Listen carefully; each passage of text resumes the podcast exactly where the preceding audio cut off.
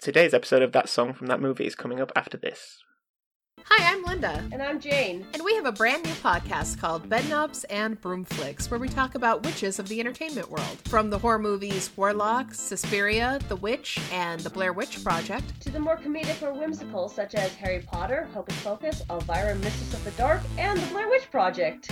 No movie, TV show, or book is off limits. All witches, man witches, sorry warlocks, we're not calling you that. Witches brews, witches of history, familiars, and witch like activity will be discussed as we laugh and have fun talking about the wonderful world of witches. So join us every other week for some fun witchy talk. All witches welcome. My notes are telling me that there are four songs in Bambi, but I only remember one, and I think the rest of the world only remembers one. So let's figure out what the other three were on today's episode of That Song from That Movie.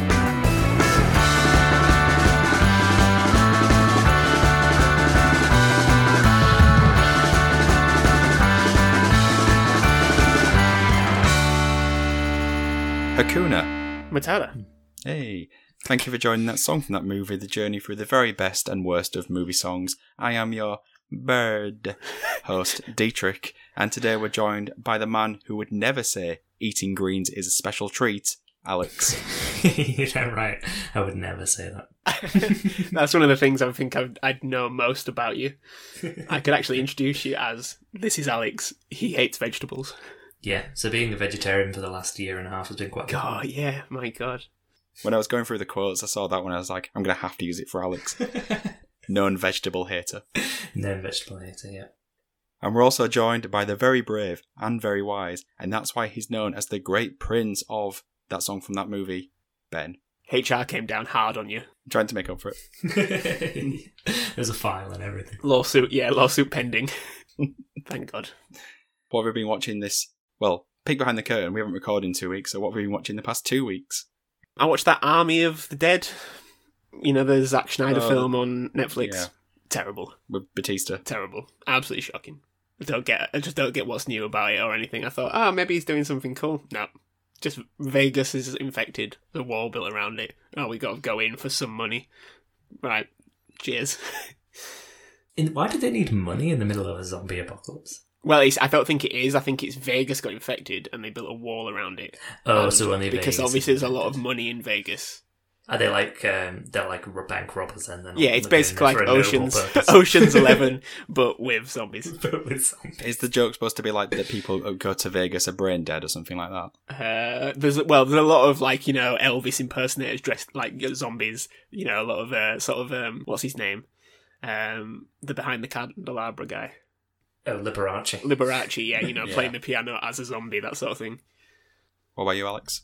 Well, because it has been two weeks, I have actually watched some films. so I watched I watched Tenet, which um, was okay. Could you hear it? No, not really. So they've not fixed it for the home release. no, I wasn't too bad. I mean, it wasn't ideal. Like it was, it was difficult to understand most of what. But I feel like actually, like you didn't need to hear it because it was it was so hard to understand what was going on anyway. That, that It's really I don't is. think any of the dialogue would have actually helped. but I kind of liked that. it just felt felt the need to not really explain much about what was happening, and you just kind of had to let it wash over you. I don't. Well, I don't know if that was a good thing or a bad thing, but that is what happened. It's a thing. Uh, yeah, it was it was okay. It fe- it felt like they were maybe setting up a sequel, which worries me. Tenet Two doesn't have the same uh, sort of um, palindrome effect. No, to what? To to, to Tenet Two. to what? to what? So I watched that, and I also watched um, The Woman in the Window, which is a Netflix Oh, film. wait, the woman in the window is that based on like the forties film? No, well, so it's based on a book. Um, Oh well, what's wait, her okay, name? so Here the we film is probably based on the book. No, so the, Oh. the book. So the book, uh, the character in the book is really into like old Hollywood sort of like thriller Okay, movies. So that's that's where the reference comes from. So the actual name of the book is based off that original film, Right. but the film is awful. It's Okay. absolutely. It's got a stellar cast. It's got Amy Adams, Gary Oldman, Julianne Moore. Oh, it's that one. Oh yeah, I I literally put it on and then something happened and I had to turn it off. So there's no point going back to it. The book is okay. The film is god awful. I don't I don't read books. So Yeah. Well, we'll just avoid this entirely then. D? well, because it's been two weeks, I have also watched some films. Ooh. So I'll, I'll, I'll pick a choice cut, which was Netflix, The Mitchells versus the Machines. The Mitchells versus. It looks very good on the trailer, but I haven't watched it yet. Yeah, so it, it is good. I wouldn't say it's great. No. Like a lot of people are claiming, like it's like the next big animated movie, like I animated classic. I, I know it needs another twenty years, Ben. It does. Everything it does. But if you're gonna watch it, I would say just keep watching until. Um, well, I'm not even gonna say, but you'll know when the scene happens because that's worth the the whole movie. Like watching all just for that one scene. So that's my uh, tease for that, I guess, because I don't want to ruin it. Good lad. So today's episode is another step on our Disney marathon. So this time it is Bambi. So to find out what was happening in the world when the movie came out, Time for some history. Now that was amazing. hey, we have one jingle now. We have a jingle. Do you want to hear it again? Yeah. Well, every time, yeah. Time for some history. What's the intonation on the I? Hastray. Got on Fiverr. Well, I didn't want to spend any money on it. 'cause I- we are cheap. Also, like, do we call it a marathon if between what the the films we're also doing a lot of other things? It's like running sort of like a few miles in the marathon and then just pausing for a week and then carrying on. yeah, it's triathlon. Okay, so we are going back to August 1942. The war is still raging, so most of the news is always dominated by this. But interestingly, the Manhattan Project commences, which was, for those unaware, a research project led by the US, which lead physicist Robert Oppenheimer and his scientist developed the world's first atomic bomb, which apparently was a bad move. Uh, years later, Oppenheimer would make the famous remark of the event, Now I am become death, the destroyer of worlds. Which is, I mean, Dramatic. yeah, very dramatic. I think he said it on a radio show, and I think they asked him to re record it to make it sound better as well. So, clearly. Can you just they- perform that line a bit better? yeah, well, really Shakespearean. I am become death. It's a shame we didn't say time for some history because I could have used that. I'll get Orson Welles to come in and do it. In other news, Start, a football team in Kiev, played a game against the German Luftwaffe, which was dubbed by news at the time as the Death Match. Against all odds, Start won 5 3, and subsequently, eight of them were arrested and tortured, and four killed. So the Luftwaffe weren't exactly uh, good sports about that loss. I was going to say who really lost to that match. yeah, it's a good point. I know it's just ridiculous. It, it's one of. It reminds me of. Um, oh, I forget what film it is where it's, you just really don't want to score. I believe that was an episode of Unfabulous. Maybe it was. Um, I was thinking it's probably Escape to Victory in some way. Just should mention that film whenever we can. No, it was Unfabulous. So, and in incredibly creepy news, Janet Leigh. Do you know who Janet Leigh is? uh, yes, she is the woman from Psycho. She was the woman from Psycho and uh, Touch of Evil. So yes, very famous star. She married John Kenneth Carlisle at the age of fourteen. So I don't care when that is and what period. It's weird. It's wrong. I think he was nineteen at the time, and they eloped. Guess how long the marriage lasted? Uh, a month. Slightly longer. Oh, you you years. clearly two underestimate their love. it was four months. Shocking. Oh, wow. God, honestly, such a weird time. Anyway, apparently a film called Bambi also came out, uh, which is Disney's fifth animated movie of the time, directed and supervised by David Hand. So this is a Disney classic in which involves a young deer named Bambi as he navigates through the stages of life in his woodland home. So as a boy, he learns from his doting mother and his father, the great prince of the forest. He meets a beautiful young doe named Faline, and as he grows, he learns that there is a tragedy as well as beauty and joy in his forest, and on the path to adulthood. So, what do we think of this film? I think this film had a bigger impact on me as a child than it did when I watched it as an adult. As a child, I thought it was incredible and used to cry at the end of it, and now I watched it back going, oh, it's not that good. This, is, this isn't really. Like, there's, there's bits that are really good, like one of the songs we'll come to, and uh, do we talk about that scene yet? Well, uh, you can talk about whatever you want, Dietrich. Spoilers for a, a really old film. When Bambi's mother is killed. Those bits are really good, but the rest of it just feels like filler for like a short cartoon. But, but similar to Pinocchio, actually. I'm not sure if that's because they didn't have enough in to begin with. Yeah, it didn't quite land the same way for me as an adult. What about you, Alex? Yeah, probably similar. Like I think you said, there's a few real standout scenes, especially one with a song. So I'm hoping we're talking about the same one, but we'll find out later. I think for me, what I didn't like about rewatching it recently was that I felt like at least with Pinocchio and Dumbo, there's some real like there's like a real strangeness to both of them, which still makes it sort of charming to watch now. Whereas I felt like this one, there wasn't a great deal to it. It felt like it was. It was sort of just less imaginative, I suppose, and and it didn't really Yeah. it didn't really grip me with anything that it put out there. It was sort of just a bit. It felt like it was a film compiled, like almost entirely of offcuts of of other films, like just scenes from other films that they just plonked together. So I kind of ag- agree with you. I, I didn't. I don't really have much of a memory of this one from childhood, anyway. So rewatching it, I was a bit like, mm, maybe this is why we didn't watch it as a child. Maybe my parents couldn't sit through it because it's just a bit dull. I, I always thought that Bambi's mum died near the beginning of the film. I don't know if that's just. It's clearly just a miss a miss memory because she dies like probably like halfway through. I think it's about half an hour, thirty five minutes. So I don't know where I got that from, but I've just always had in my head that she died right at the beginning. That would have been a bit of a brutal opener, wouldn't it? Well, that's what, but that's why I thought that that's what it was. I thought that it that it was like a really like shocking beginning, and actually, I think I probably would have the film would have made more of an impact on me recently if it, that is how it began.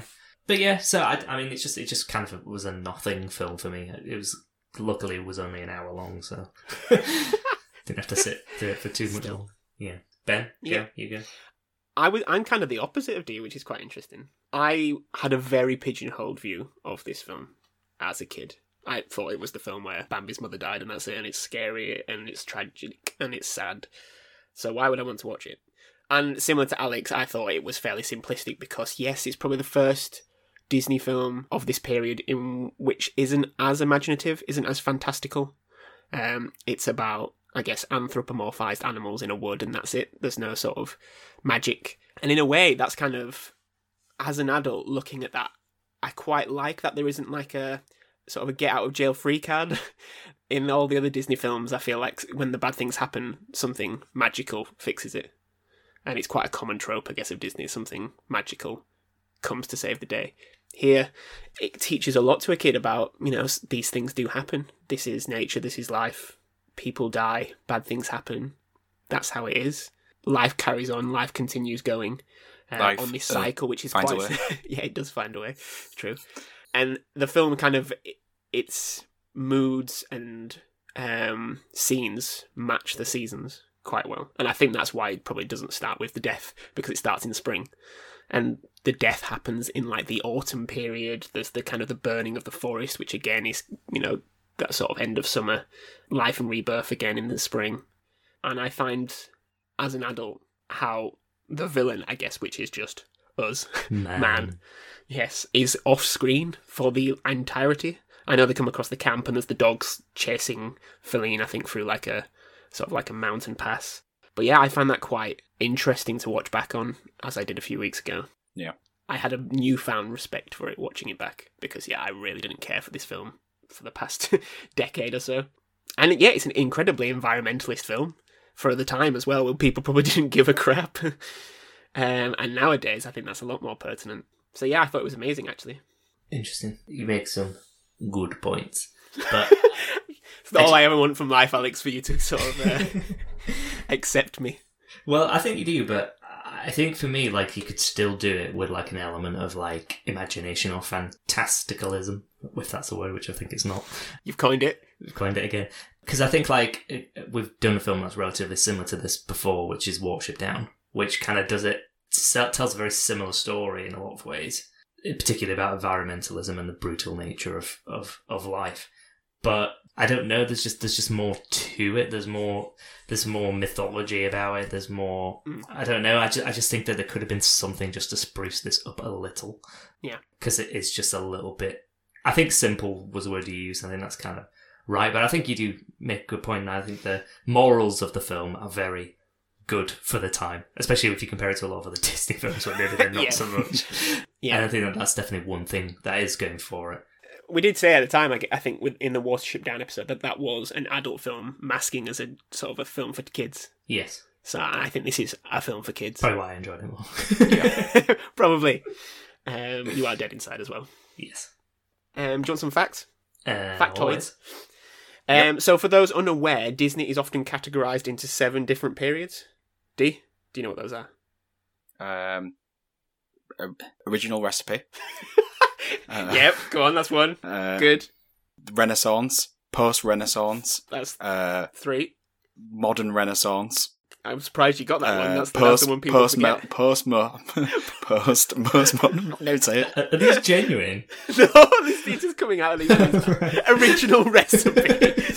what you said, I thought you were talking about like KFC or something. But then when Deb was like consent, you know, scenting, I was like, are these the genuine tiles? ah, yeah, the post most recent Renaissance.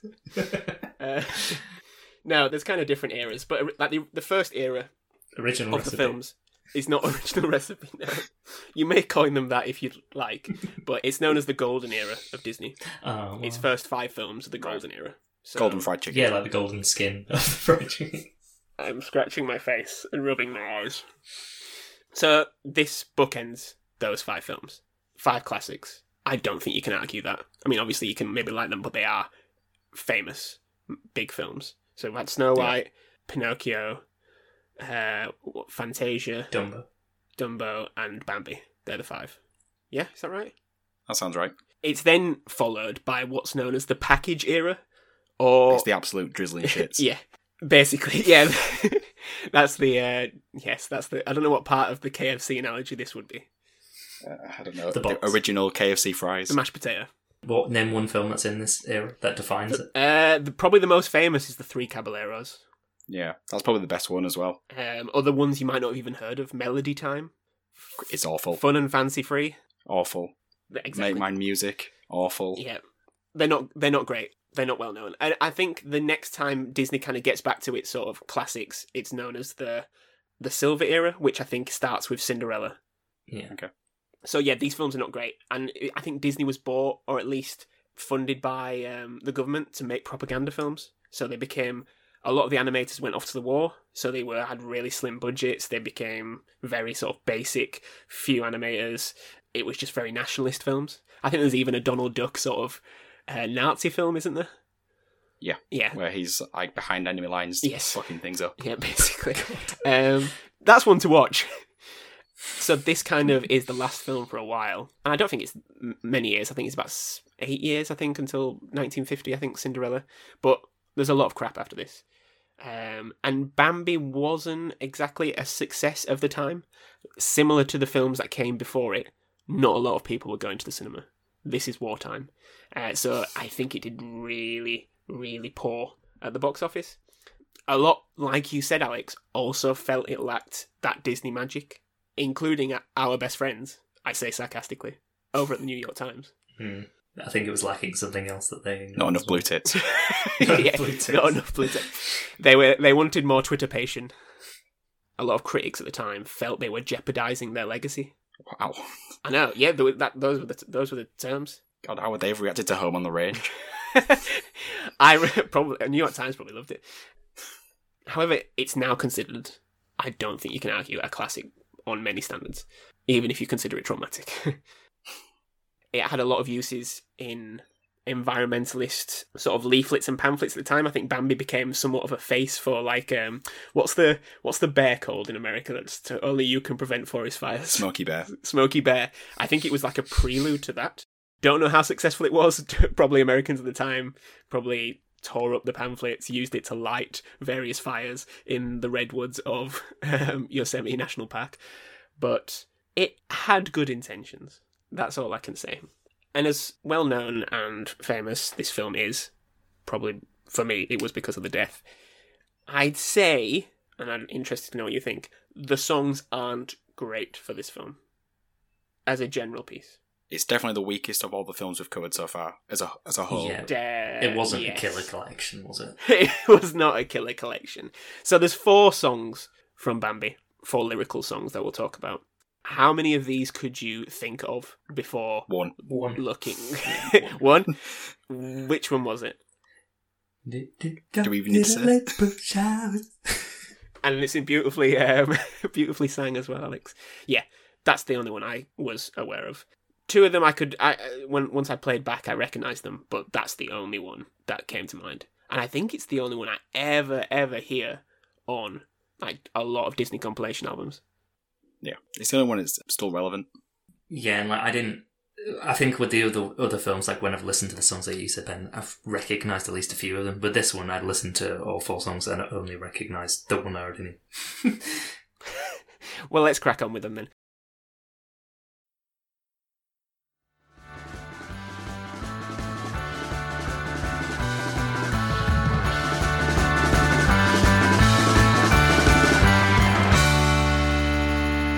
Today's episode is brought to you by Omio. Omio is a travel booking platform that makes planning a journey in Europe and North America effortless. Just enter your travel details and Omio will magically give you all the train, bus, flight, or ferry options for your journey. It's never been simpler to book your first real vacation for 2021. Best of all, using Omio saves you time and money, so that's a win-win in our books. Omio wants to help you leave the house this summer by offering 5% off your next booking. Just head to omio.com and use the code LISTENER5 at checkout. It's valid until the 30th of June for new users on all modes of transport. It's just the pick me up that 2021 needs. Omio, plan, book, and love the journey. Terms and conditions apply. So the first song of Bambi and the first song we will be discussing today is Love is a Song, which is very of the time with Disney films, which comes over a title card. D, are you still a big fan of title cards? Yes. The Disney ones as well, even though they're fairly boring. Well, generally yes. Uh, not so much for this one. What, what's what's this one doing for you? This one is very forgettable. It, it- it's called Love is a Song, and if there's one way to describe this, it's a song. Like, Oof, oof. Thanks, idiots at genius. Cheers. I like the, the the choir sound quite hoarse and it gives it a rich sound, but compared to like previous efforts on previous Disney films, this one just it doesn't leave an imprint on my brain. Hmm. It starts off quite epic, but it very quickly dissipates into general intro music. Interesting. Alex? Um, very much the same, to be honest. I think, like, o- other than April showers, I can't even sitting here now listening to them a few times this morning. I can't remember how any of the songs actually went. Oh, that's a shame because I was hoping for a rendition from you, No. at least of the initial. Uh, Love song, I have but love song. it, honestly, that's the exact same one that comes to my mind every time I think. of Yeah, this. well, for for the last song, um, which we're going to uh, have written, it sounds literally like one song, but then just changed the words. And the first song as well, this one does sound the same as well. They, they all just sound exactly like that. But I've made a lot of notes on the lyrics because I read the lyrics of the songs because Yep. I was trying to Mhm. to actually uh, cement them in my mind a little bit more because they did just keep disappearing. But I think like lyrically, the song does get across like the themes of the film quite Yes. nicely. Um, this sort of idea of love triumphing o- triumphing over sort of the world sometimes brutal nature and uh, and also like the fleetingness of existence. And I think that's these things that like and it sounds what every love maybe. song should have. Yeah, there's literally a song in here. Life may be swift and fleeting, um, but in the world, love is eternal. And I think that that's kind of essentially the message of the entire film. Like, there's Yep. these cycles, the seasons, and they sort of continue and continue, but love sort of like transcends above that. And I think that song kind of does capture that theme lyrically. It just it wasn't memorable. so it feels it felt like they were trying to they were trying to match the film lyrically, but they kind of forgot to make the song um, good. like all their notes on pieces of paper, and they're just like, "Look, we forgot to make it good." Yeah. So yeah, this this song, I mean, it was written by the great Frank Churchill uh, and performed by Donald Novis with his backing chorus. Like Alex already said, it's about all-encompassing emotions, love through loss and pain, continues each day like the dawn. I think it says it's incredibly brief. I think it's two verses and a refrain from the cho- chorus, but I I see. I remember this one once it started playing. I quite like it. I think it was quite beautiful, um, and I guess maybe that's just because I've found the film quite touching watching it back, and maybe that's just pendant on your view of the film. My wife instantly recognised this one with a tear in her eye, and I, yeah, I, I think it leads quite beautifully into the spring part of the film, and it feels a very sort of spring song, sort of open curtain, you know, looking at the world, very Joey uh, from Friends. Morning's, Morning's here. um, going forward, I think all the songs, if you take this film as seasonal, I think they all feature in spring and su- eh, spring and summer. There's no winter song. There's no autumn song. Um, probably wouldn't work. I'd, uh, maybe like a thrash metal piece may have worked over the fire. Don't think there was many thrash metal bands around in 1942, but um, I will be corrected if the internet points one out. Potentially, they could have been used in Bambi too. I have never seen any of the like. I know there's lots of Disney sequels for like straight to straight to DVD, straight to VHS sequels. Um, I think the only one I have ever seen is The Lion King. Yeah, because it's good. Because it's amazing. but I know there's like a Pocahontas 2, a Beauty and the Beast 2, um, and so on and so forth. Um, Yes. No idea what Bambi 2 is about. Is he just does he just have a kid and it goes through the cycle again? Very Groundhog Day. Well, on the picture, he's a kid still, so I guess it's more like a maybe it's set during Bambi. Oh gosh! Oh, what? Just more more events and Twitterpation. Yeah, so I'm thinking maybe it's the other seasons. Yeah, probably. One fact I do have about this song is a bit of a sour one, unfortunately. So it was nominated for Best Original Song the year after in 1943, losing out to quite a big song in White Christmas. I find it weird a Christmas song winning in March. but hey ho. However, Frank Churchill, who was the writer for a lot of Disney classics up to this point, we've discussed him on a few in Snow White, he committed suicide in May 1942 before Bambi was even released. Now, there was reports at the time that there was talk about the what led to that was a huge disagreement with Walt Disney over the songs of this film and that Walt Disney didn't like them and from what I've read about Walt Disney, he probably didn't say it like that. was probably a lot harsher. I mean, if that was the truth, and it's also very um, simplistic to state that one thing like that could lead to Yeah. such um, someone taking their own life, and I think that's a bit unfair. But yeah, it's quite sad, and fortunately, his legacy, I guess, is quite, especially with Snow White, lives on, and I think he had a lot of involvement in Pinocchio as well. Um, but yeah, it's quite sad that. Okay, moving on to the second song, which is the one you have brought attention to already, which is Little April Shower, the second song in the film Bambi, and in our opinion, the most well known. So again, this is lyrics by Frank Churchill and Larry Morey, and seems to evolve around a day of fun in which young Bambi nestles up with his mother to witness the rain just before a night storm. So you obviously recognise this one. What do you think of it as a song? It's the standout song and scene for, from the entire film for me. I'm Yeah. hoping this was the one you were, you were talking about as well. Dave. He was, yes, obviously. Yes. like I think it like really perfectly encapsulates that sort of sense of delight of watching a storm from like inside or from safety. I Do you know remi- like that? it just reminds me of Peter Kay. You know the uh, look at a guttering, Janice, at guttering, look at guttering. oh, it's coming down. yeah, that feel. And and yeah, just like the way this scene is constructed. There's we talked about that scene from Prince of Egypt where the thunder sort of flashes and you see the whale through the water. Yeah. And I guess that that's kind of playing on what's happening in this animation with the thunder flashing and then you see that rain splash every time it flashes. I just think it's really the music and the, the actual animation fits like really seamlessly with this one. And yeah, I just think like when you watch it, this is this is the moment you remember, other than Bambi's mum dying. um, so yeah, for me, it was just that, and um, I think again, like it, it sort of demonstrates that sort of fleeting nature of things, but it chooses to sort of demonstrate it as like a moment of wonder when like a storm could be easily like a moment of dread or dismay. Yeah. Yeah. And like I think it's sort of s- suggesting that the way we interpret moments can define our sort of short, fleeting existence. So why not choose to see things in a more positive light? And I think that's kind of a message throughout the film, and it comes through in the next song as well when we talk about it.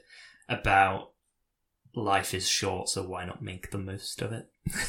and I think that that's this scene like really gets that message across well because it could be like a really terrifying scene with all the thunder flashing, but it doesn't. It never feels like it. Actually, feels the complete opposite. So yeah, I think that's why it really works. Interesting. At the end of the day, it's a it's a Disney classic when it comes to, to songs Mhm. in their history. Uh, We all said it's the only song we could really remember before we started doing this recording. Yeah. When I think of the song and sort of the upbeat nature of it, it might it brings a smile to my face. Uh, and I think it's because when I think of the song, I forget about the second half with like, the animals scurrying for cover and uh, the cracks of thunder, which are very unsettling, like with the cymbals at the same time, which I think is scarier than actual thunder and lightning. Probably. So I wouldn't be surprised if this film is responsible for a lot of people's phobia. Maybe. I thought it was interesting that Alex on is it the previous one, but I'm assuming you looked at this one as well. You looked at the lyrics for this one. Yeah, I did. Yeah, yeah. I looked at the lyrics for one. Before you looked at the lyrics, could you name any other lyric in the song other than "drip, drip, drop, little April showers"? No, I could not. no. I, I still now just go. "Meh, meh, meh, meh, meh, meh," As it hits Another the ground. Beautiful sound. The sort of repetition of that.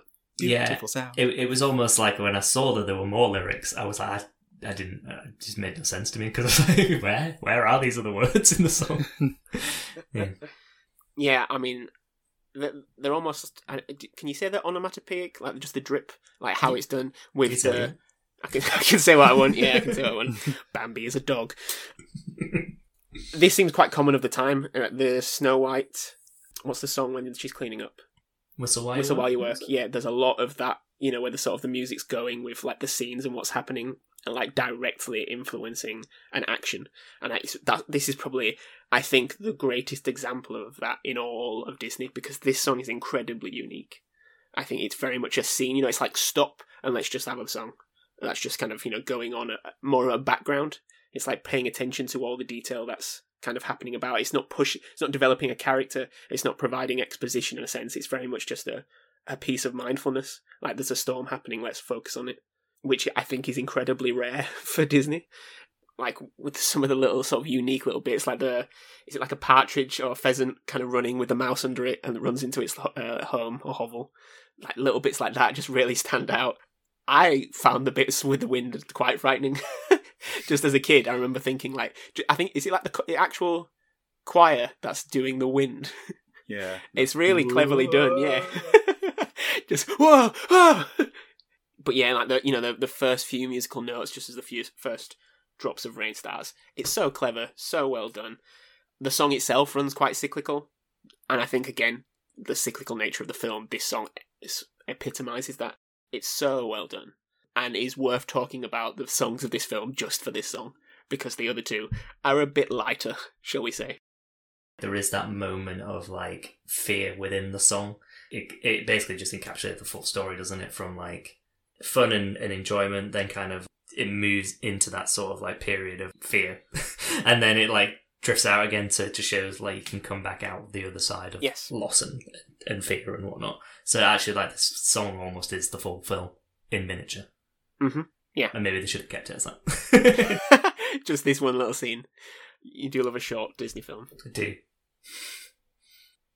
So the third song of Bambi, third of four, is Let's Sing a Gay Little Spring Song. The song marks how spring is here, sung by a choir of birds to the great annoyance of the owl, which I think I am understanding a lot more as I age, who is watching from above. What do we think of this song then? It's all about the owl. It's all about the owl. Uh, I've got a question about this. How has there not been a Disney Plus spin off for this owl? Friend Owl, as he's known, apparently. Oh, maybe that's why. that's not a good name for a TV show. Friend now. Friend owl. Yeah, I've I'd forgotten about the owl as a character. Much like Love is a Song, it's very forgettable. Yeah. Outside of the owl's antics. But it's the antics that are more memorable than the actual like song going on. Because he's, he's not singing it really, other than I think he sings it like one sort of like mockingly. Mm-hmm. I, I couldn't tell you how the song goes, and I, I listened to it like before we started recording just to make sure because it was the one that was really not in my brain, Yeah, and I still can't remember how it goes. yeah. I listened to it. I listened to it about an hour ago, and I've forgotten a bit. Yeah, I mean, I've kind of forgotten how it goes as well. I mean, am I right in thinking that the song comes just after Bambi's mum's died? Uh, no, it's before that, isn't it? I felt like it was maybe the scene afterwards. I could be wrong. I can't remember. I felt like it was before. They're all they're all really young, and they, it's kind of. Uh, No, because at the end of the scene, Bambi's like an older deer with stags and stuff. I with can't a- yeah. I think it comes just afterwards. Say it, it- say it, say it with the point, and then Well, I said my point only really works if it comes after. Just say it anyway. Don't let a thing like uh, the truth get in the way of a good Oh, point. Okay. I will. So, like, I think I think what this song kind of does well in terms of its placement, if it does indeed come after the, the Brothers film, is that it kind of tries to reinforce this message of like positivity and.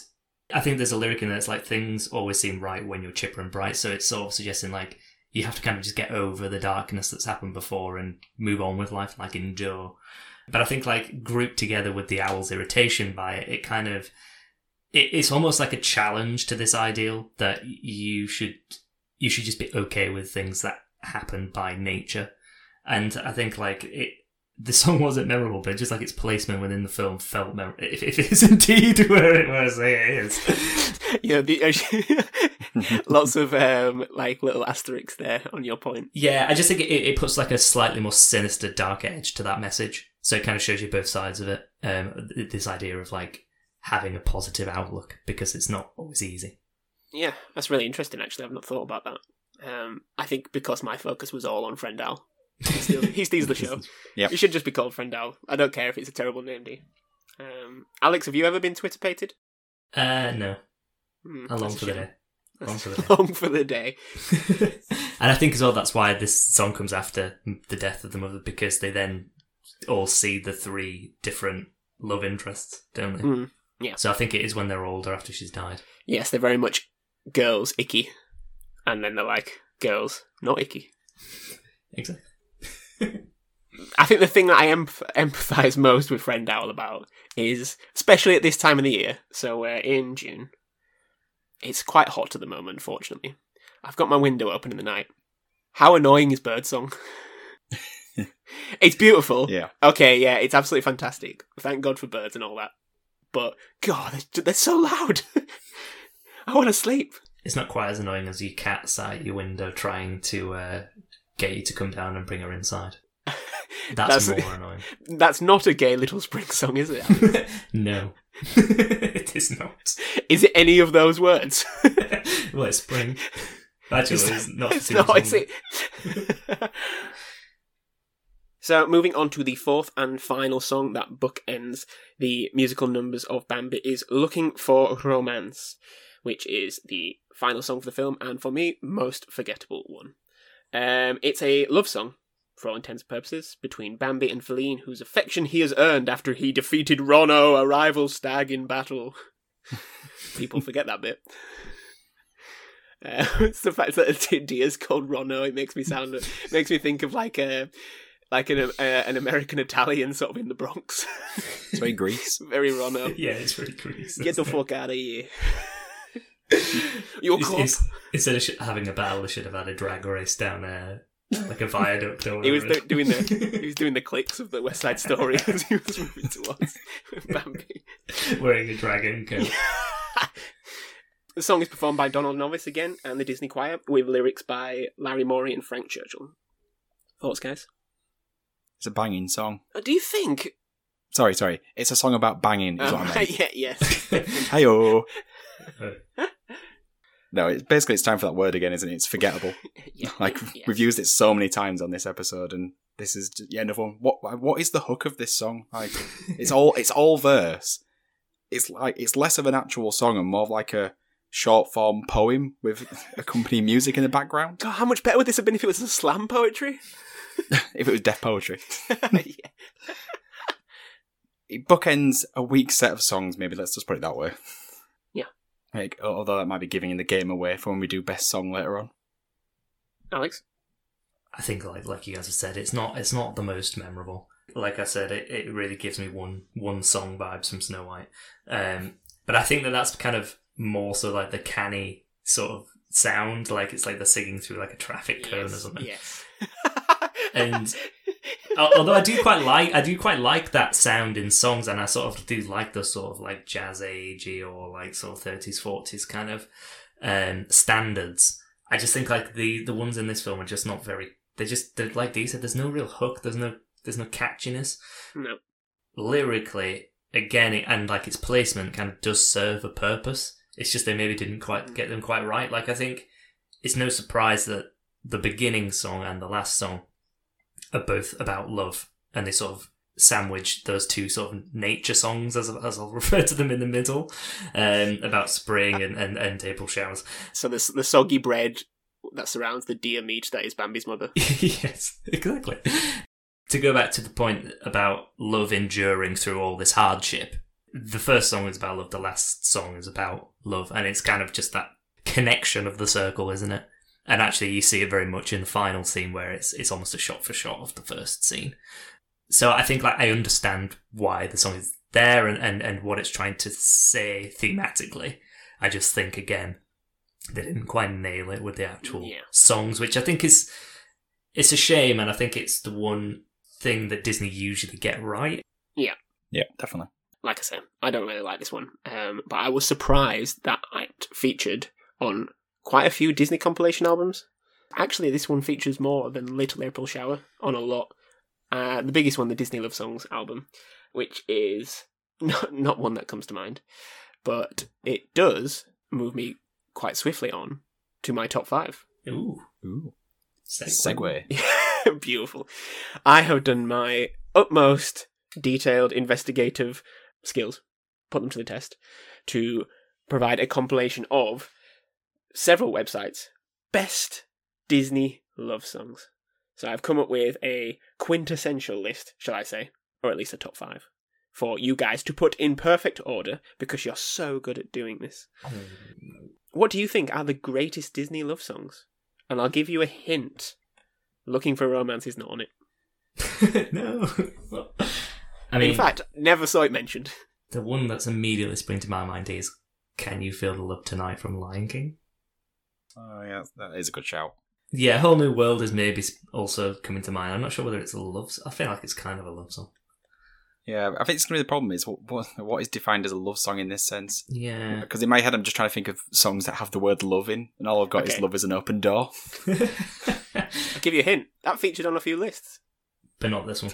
But not this one. Not mine. And that's the only one that matters. Um, Sorry, Screen Rant. Beauty and the Beast, I suppose, is a love song, is it? I'm trying to think, like, what is actually a love song?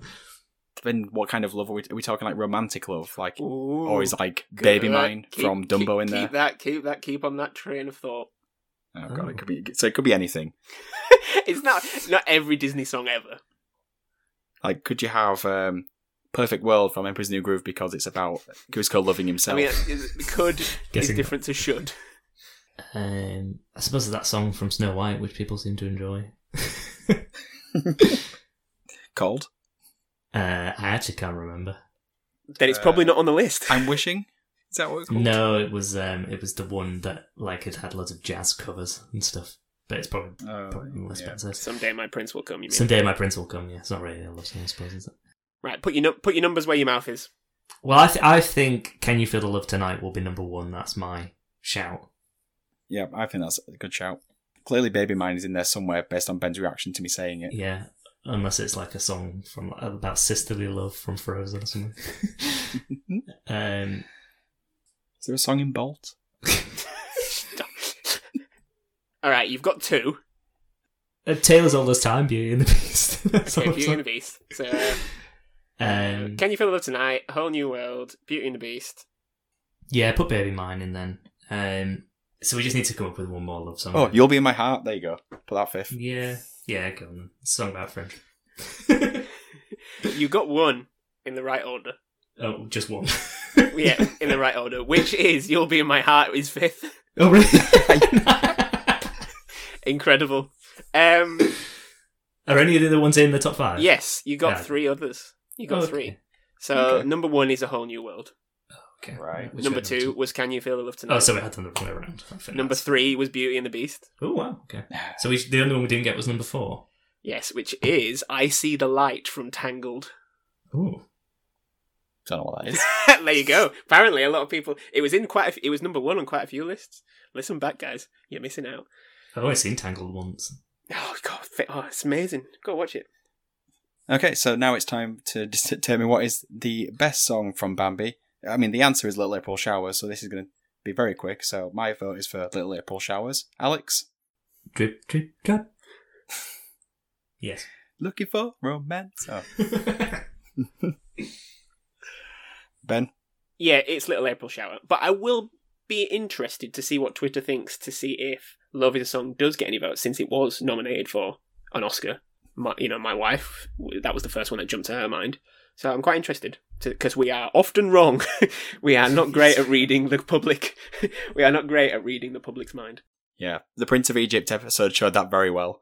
Men in Black 2, how did that win? it's a shower, it's an April shower of shit.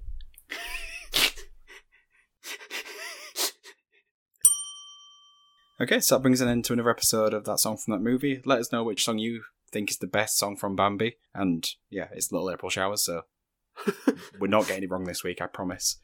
Ben, where can they cast their vote and follow us on Twitter? At TSFTM Pod. Nice.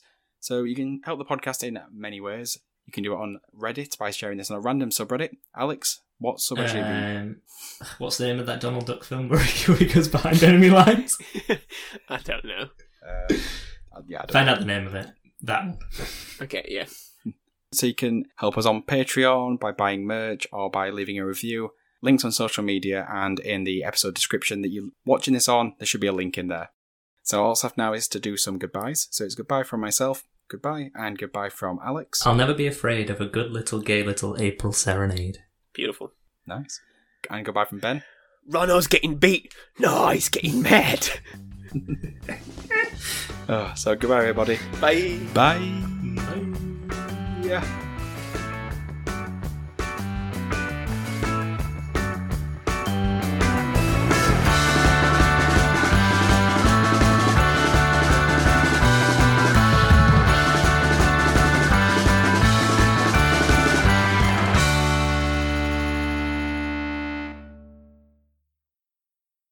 I've googled what Bambi 2 is about.